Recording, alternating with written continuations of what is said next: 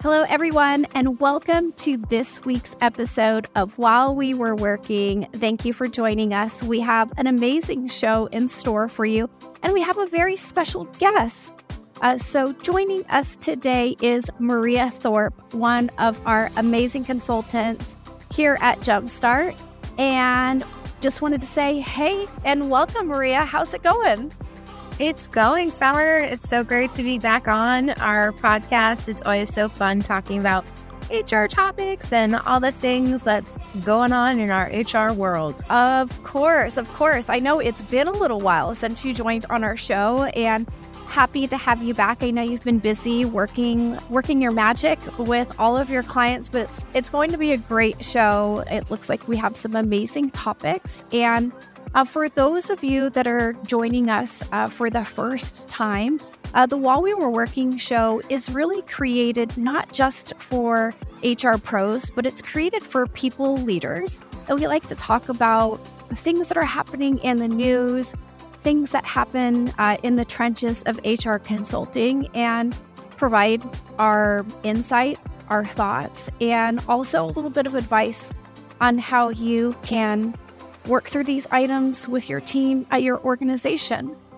So, for the very first part of our show, um, this is the While We Were Working segment. Uh, it's where uh, Maria and I take a look at what's happening in the people leader space and pick an article that we think uh, is important to talk about. And we know you missed it. Why? Because you were so busy working.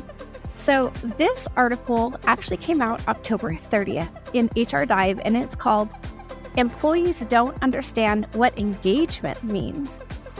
And Maria, you know, in the in the HR consulting space, I feel like engagement is such a common topic. And to hear that perhaps it's something that employees don't fully understand, what a better topic for us to chat about today. What do you think? Yeah, absolutely. I find it interesting because you know, every year I find that like HR has a theme, like the focus, and it's like, you know, it was it was focus of going back to work, and now it's focus of like, you know, how do we keep our employees? And then there's like quiet quitting, right? And all that's just kind of like fancy terms of is our staff engaged? Do they like their job or do they not like their job? And why? Why don't they like their job? You know, it's it's so true and and I think this is a really great reminder of you know, there's terms that may be very common to us because we work with them every single day. But if we haven't done a really great job in helping our team members understand, then we've missed the mark somewhere. And so this this article I felt was really important because one, employees, it's important for employees to understand what engagement is. It's very important for people leaders to understand what engagement is.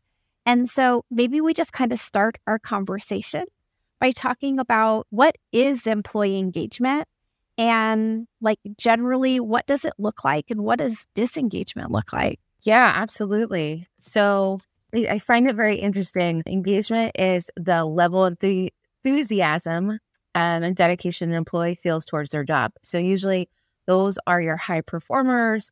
They go over and beyond. They also have like this level of happiness to them. They're happy to show up at work. You mm-hmm. know, it's like that saying that if you find a career you love, you never really work a day of your life. Like yeah. that is what an engaged employee is. Right. And then you have employees that are disengaged.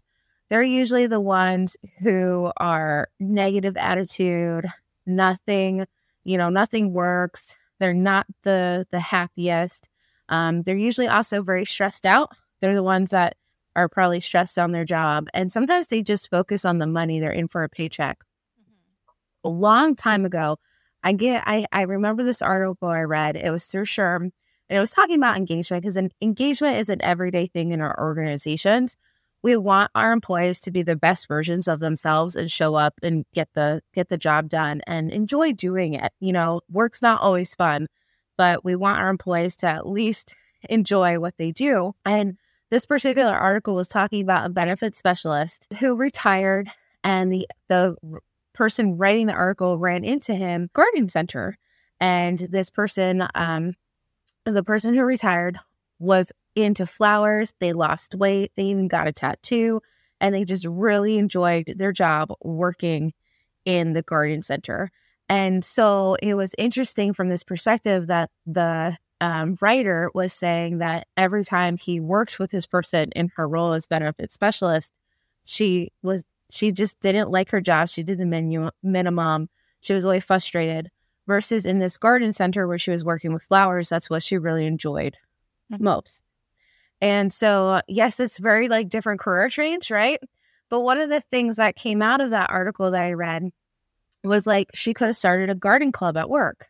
She could have kind of like incorporated those things that she did love mm-hmm. somehow in her place of work. Yeah, it's so true. And employee engagement at you know, I think at the end of the day is one of the most important things to have your finger on the pulse of because, you know, you said a little bit earlier, Maria, that engagement in its kind of simplest explanation is just the general level of enthusiasm and dedication that employees feel towards their job. And so, you know, when you think about how that shows up in your workplace, those are the team members who are generally excited every day. You know, if you're doing something, they're happy to be a part of it.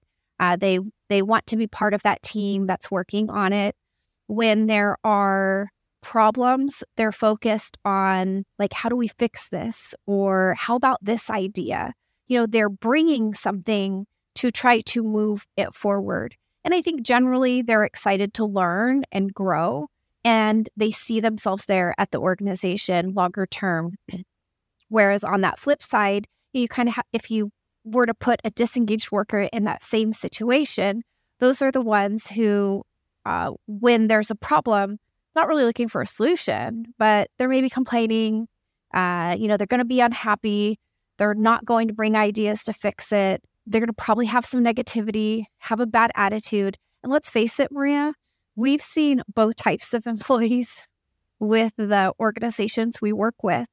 And it can mean the difference between, you know, an organization thriving, um, even through difficult periods, or an organization struggling and needing to, you know, potentially have layoffs or even completely shut down. You know, absolutely. And the other thing is I always think of is you know there there's so many in any in any organization when it comes to like the math of it the and more employees who are engaged in their role make the company more profit it's just the way it, it's just the way it is like for for many many years. I mean i've been in hr for 10 years now and that was probably like the very first thing i ever learned in my hr career. But surprisingly only 31% of employees say they're engaged and enthusiastic and energized by their work.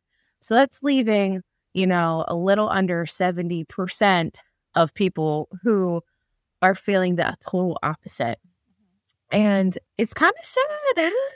it's kind of sad. Yeah, it is super sad. I mean, to me, that's essentially one in three, right? One in three workers are engaged. So, you know, you think about the other two, you have more disengaged workers than engaged workers. So if we do nothing, um, that that's that's not a good number, right? But one of the things that companies can do, uh, if they aren't already, is uh, conduct what we call engagement surveys. And you know, we can really call them something else if we decide that you know that's not a term that really resonates. But you know, these surveys are intended to solicit feedback from team members of what are they really excited about with their work and their employer and what are things that they aren't as excited about. And those surveys are really important to do regularly because, you know, needs change of team members. But we also know, and this was mentioned in the HR Dive article, is that a oh. really big issue affecting engagement is dissatisfaction with the follow up after employees provide feedback. And Maria, I've probably sound like a broken record because I've mentioned it many times. And you know the the advice that I provide in regards to any sort of survey is don't perform a survey if there's no intent to do anything meaningful with the feedback. So you have to be committed to I'm going to collect the feedback. I'm going to do the hard work to sift through it, find the themes, and come up with a reasonable plan of action to try to address the items that team members are dissatisfied about. Uh, but you know, kind of looking at some stats about, you know, that feedback is that only a third of employees believe that their company will actually act on that feedback. Uh, so sounds like there's still quite a bit of work to do, uh, but I think those engagement surveys, Maria, are a really good place to start. I think so too. And anytime any client of mine asks for feedback, I always tell them, Are you sure you want to hear the feedback? Because this is where an opportunity for employees to be honest. And sometimes our owners can't swallow the truth of what's going on into their organization. Mm-hmm. And then my second question is, what are you going to do about the feedback you receive? Like, are you going to act on it? Because it's not worth having a survey and not acting. It actually can contribute to a disengaged employee, right? And disengaged employees are the, you know, we talked a little bit about their their attitude, but this is kind of what it sounds like. Conversations or statements like, that's never going to work, but not provide the solution. Or we've done this before and it didn't work. Or what's the purpose of this? Or just even frustration in normal conversation, not showing up to work, missing important deadlines. It just that all all of that. Sometimes um, it can come from having a lack of clarity in their role and like not having that lack of clarity and just kind of doing what they think that they need to do, but there's no direction, there's no support, and they're just kind of skating by um, because, you know, they just need the money or they just need to do something, right? So the other piece of this is 40% of employees would prefer fixes to difficult processes at work over development pro- opportunities. So I find that very interesting, but it also makes sense because our processes and our procedures are our operations of the organization. And if something is broken or isn't working, that will frustrate somebody's job, right? You know, I, I definitely see this a lot in um, our organizations that have cross department functions, or like um, even I'll just give the perfect example of like going from a sales role, like a sales, getting the sale and sending it to close and then sending it off to your like customer success or project management team. And somewhere in that process, balls are get dropped, or there's a kink or somebody didn't do something or it wasn't clearly defined. And mm-hmm. that's what really leads to some of this frustration. Mm-hmm. The other piece of this, which brings up to my mm-hmm. mind, is the communication around such processes. So much money is spent on miscommunication, and it also can damage relationships. I know on this podcast, I've talked about like performance and communication as a big deal. Um, but it is your relationship you have with your coworkers also impacts if you like your job. That's the way it goes. It's it's so true. You're not wrong. I like working with Summer. I like my job. It's just part of the package. It's great. you know, you you bring up a really important point. I think, you know, and and there's kind of two things here that I wanted to mention before we move on to consultants corner, but I I also found it really interesting that 40% of employees would prefer um, a fix to processes over development opportunities. But it makes sense, right? Because for, you know, the team members that you have that are uh, willing and able to grow, they're being hindered by what's broken. You know, I always talk about, you know, building a house, right? Like if you think about professional growth, it's like building a second story on your house.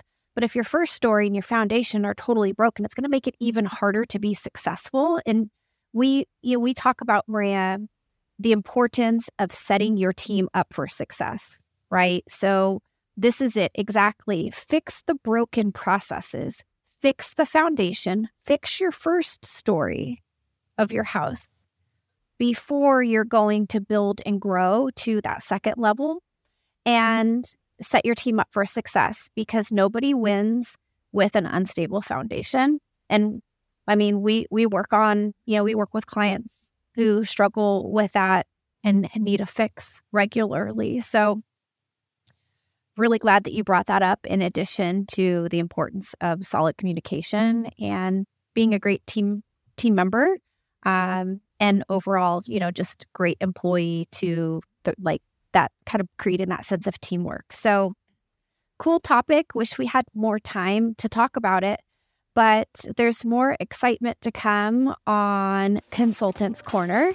Uh, so consultants corner if we shift gears is where uh, Maria and I, you know, we talk about stuff that's happening um, in the people leader community, in the HR community, what's happening in the trenches of being an HR consultant, and pick a topic that's, you know, real and relevant and share just some of our thoughts again on, you know, what's happening, um, what you can do about it. And before we end our show, we'll also talk a little bit about how Jumpstart can help you with um, engagement and um, also our next topic. And our next topic is about burnout.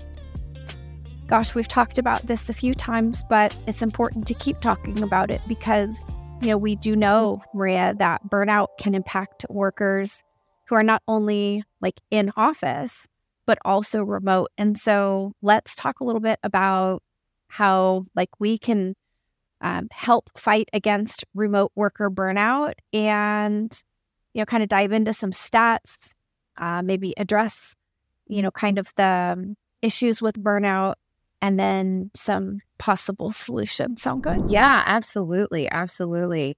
You know it's very interesting because i'm very proud for some of the clients i work with of kind of like handling burnout and just kind of letting, you know, professionals be professionals and holding them to an account, uh, you know, accountable in terms of like their productivity and their output, not so much of when they're at work.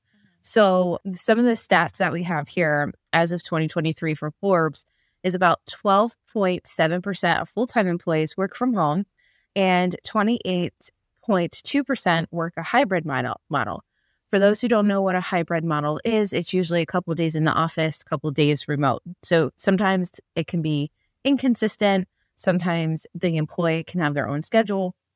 Um, that's usually what it works looks like. That actually um, can also increase burnout um, if there's not consistency in a schedule. Some other fun facts we have here is 98% of workers express the desire to work remotely at least part time. 69% of remote workers experience increased burnout from digital communication tools.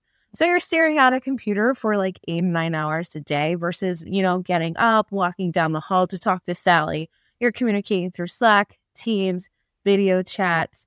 Um, it's kind of, it can definitely drain you. Zoom fatigue is definitely a real thing. And then 57% of workers would consider leaving their current job if their employer stopped allow allowing remote work. 35% of remote workers feel more productive when working fully remotely. I think you have a um I think that's pretty much true in terms of like distractions and the interruptions, right? And if you're if anybody's like me as the employee I remember when I was working in the office, I would always just come down and interrupt my boss for at least 20 minutes to chat. Hello, Maria. and then 65% of workers desire to work remotely all of the time. And then 71% of remote workers stated that remote work helps balance their work and personal life. And I do believe that giving that flexibility. So, some of these causes of burnout can come from stress, it can come from business needs changing, it can come from client expectations, it can come from not having a, taken a vacation, and it can also be your disengaged employees. If burnout can take a, a highly engaged employee and make them become disengaged. So, what are some things that you've seen, Summer, in terms of burnout in your organizations. Yeah, I've seen this I've seen this pop up as a pretty regular topic and sometimes it varies based on the industry, the size of the company, like if they're understaffed. Um, and, and sometimes it just happens like I've seen it with clients because they're they're growing too quickly and they you know they can't hire to keep up to the demand. But I, I think one of the challenges that's maybe a little more universal is non-exempt, you know, salary team members working from home and really not having the same start and stopping point to their day that we would when we're in the office, right? Like for me, for example, you know, I would, you know, arrive in the office usually around 7 a.m. And I was pretty consistent about that. And I had, for the most part, um, for my day, my stopping time was about 6:30 p.m. So, you know, it's like, yes, there may be a certain project that would require me maybe later in the evening to hop on and do a little more work, but on average, that was the end of my day. Work was done. There was a hard, you know, start and an end to it. But when you work from home, it's much more difficult to create those boundaries. And I think that's a big part of the burnout because, you know, it's easier to hop on earlier. It's easier just to keep going and going and going um, when you know that there's more work to be done. And that's just simply not healthy. And I think setting personal boundaries is really important, but also as a leader, helping reinforce the importance of those boundaries and recognizing that if you do have a team member who seems to always be online or is always working long hours, it is really important that you know you find a way to address that to help keep them from burning out because that's okay in the very very short term but it's not it it's not going to lead you know, to great health and or great engagement long term. It it's the saying, Maria, like burning the fuse from both ends. It's absolutely true. Oh, yeah, for sure. For sure. And, you know, it's, it's very interesting because when you're remote, your communication decreases in terms of like this in person, nonverbal cues. And then you have, you know, connection, how it, the difficulty of making connections. So, one of the things I also found interesting from all these fun facts was that 53% of remote workers find it harder to feel connected to their coworkers and implementing virtual team building activities and regular check-ins can foster a sense of community and connection. And so, um, you know, you're also talking about like the digital communication piece, and we were talking about fatigue. It's very, I, I find too, like with people who use Slack or Teams, um, they have the apps on their phone constant notifications coming in. And when you were talking about boundaries, one of my biggest boundaries is I don't have notifications on my phone. And so when I'm on, I'm on. And then when I'm off, I'm off. And so it really also comes up to the individual as well to make sure you're not constantly checking said apps. But also, as for leaders, is don't be messaging your people after eight o'clock at night or nine o'clock at night. Yeah. There's these really cool features that can schedule messages for first thing in the morning that's top of mind. And if it's not top of mind for them, you have to give them some time to respond. Yeah, that is a great point. And I think um, in addition to that last point, Maria, because you know we're in totally different time zones, right? So if I'm working, for example, until you know seven at night, that's 10 p.m. your time. So it is important, right, that you don't have those notifications on, right, to be uh, receiving those messages, but also making sure that as people leaders, we are setting the expectations with our team. And I've seen one of my clients do this really well. They have it in their actual email line that said something to the effect of, you know, I, I work at hours that are, you know, best for me. You know, please don't feel that it's necessary, you know, to reply like at the time that you receive this message. So it's, you know, kind of the overarching message that is being sent is just because you get an email or message from me at 10 p.m., like the expectation is not that you're going to be online and respond to it. So I think letting your team know, hey, it's totally okay. Like if I send you these messages on a Saturday, I don't expect your response. If something's truly urgent, it's on fire, then I'm going to probably pick up the phone or I'm going to put in my message if I think that you're looking at them. Like, hey, if, if you see this this weekend, pretty urgent. Can you give me a call? But I'd reserve those for like absolute truly emergency situations again it'd probably be a phone call you know you you referenced the the house earlier and i'm like if the house is on fire that's when you pick up the phone and, and you you call. But if your process of plumbing is clogged, that can wait. I love the analogy, Maria. Yeah, that, that's so great. And, you know, burnout, you know, similar to engagement is just one of those things we can't really get into like truly the depths in just our show. But I think we covered a great in terms of like high level about, you know, what it looks like, um, some of the stats. And, you know, I think addressing the burnout, you know, for me, um, I'm encouraging uh, my clients to really think about if they can measure more of success on output than number of hours worked. Now, it doesn't mean, you know, let your team, you have your team members working like two hours a day. But I think the reality is if a typical work day is, let's just say eight hours, and they can get everything they need done in seven to not punish them for being efficient, right? But if you know, maybe there's an opportunity to um, have them work on something that's career development, you know, something that's going to help the company or them grow. Like perhaps there's an opportunity there, but I think offering as much flexibility as possible, as well as focusing on output versus, you know, hours spent on the clock is really the direction that I'm hearing team members are looking to go. And I think we're going to see, like, continue to see more of that. Yeah. I, I have a couple clients that actually do a really good job where they just, I, I, um, in, in one of my offers they sent for for this particular client, it was um we don't measure the hours or like we don't measure your butt in your seat. yeah, so, yeah, I love that. And you know, I I think it works better for some companies than others, but yeah. If you're a people leader listening to the show and thinking, gosh, you know, I I hadn't thought about that, you know, maybe there's an opportunity there. I do think it's worth thinking about.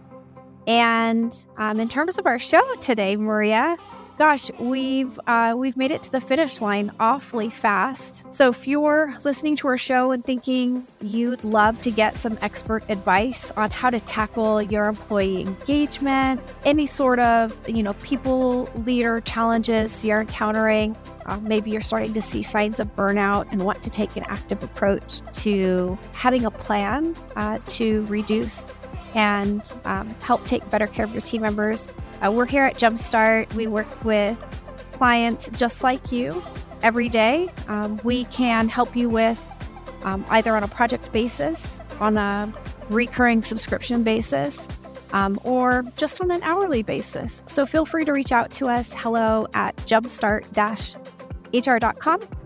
And this concludes this week's episode. Maria, thank you so much for joining. It's always great to have you on. Thank you. It's always been fun. Engagement is one of my favorite topics, along with many other things. So it's been a pleasure. All right. Well, hope to see you on here again soon. Thanks, everyone, for joining our show today. And make sure you check us out next week for new content. See you then.